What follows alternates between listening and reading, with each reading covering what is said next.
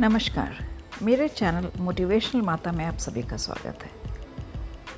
आपकी नज़र में सबसे सस्ती वस्तु क्या है?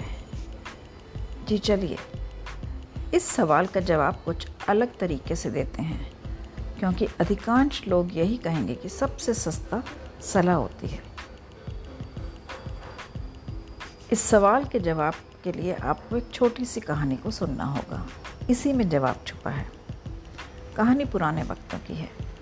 मगध सम्राट चंद्रगुप्त ने एक बार अपनी सभा में पूछा, देश की खाद्य समस्या को सुलझाने के लिए सबसे सस्ती वस्तु क्या है?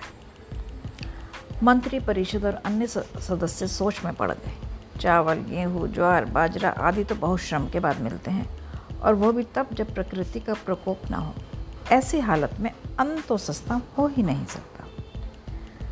तब शिकार का शौक पालने वाले एक सामंत ने कहा, राजन, सबसे सस्ता खाद्य पदार्थ मांस होता है।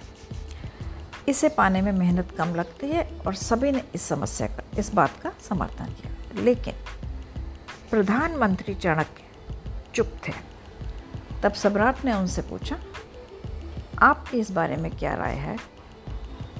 चाणक्य ने कहा, मैं अपने विचार कल आपके समक्ष रखूँगा।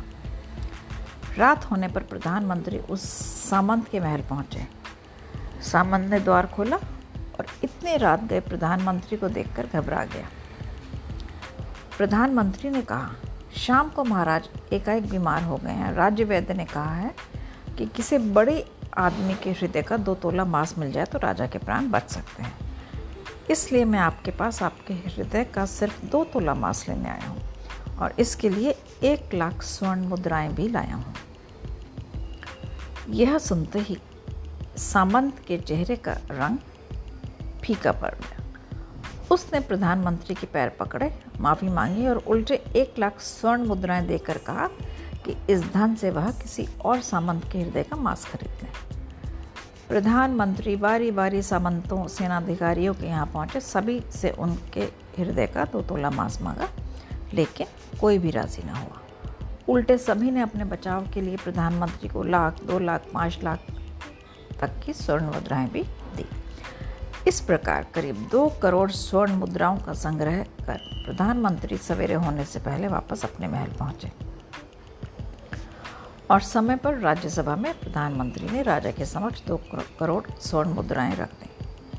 सम्राट ने पूछा, यह सब क्या है? तब प्रधानमंत्री चाणक्य ने बताया कि दो तोला मांस खरीदने के लिए इतनी धनराशि इकट्ठी हो गई, फिर भी दो तोला मांस नहीं मिला। राजन, अब आप स्वयं विचार करें कि मांस कितना सस्ता है। जीवन अमूल्य है, हम ये ना भूलें कि जिस तरह हमें अपनी जान प्यारी है, उसी तरह सभी जीवों को भी अपनी जान उतनी ही प्यारी है। लेकिन वो जान बचाने में असमर्थ हैं। और मनुष्य अपने प्राण बचाने हेतु हर संभव प्रयास कर सकता है। बोल कर रिझा कर डरा कर रिश्वत देकर इत्यादि। पशु ना तो बोल सकते हैं और ना ही अपनी व्यथा बता सकते हैं। तो क्या बस इसी कारण उनसे जीने का अधिकार छीन लिया जाए? नहीं ना? धन्यवाद। मेरे चैनल को सब्सक्राइब करें और सपोर्ट करें टू मोटिवेट मी जिससे कि मैं आपके साथ और भी अच्छी मैसेजेस और कहानियाँ शेयर कर सकूँ।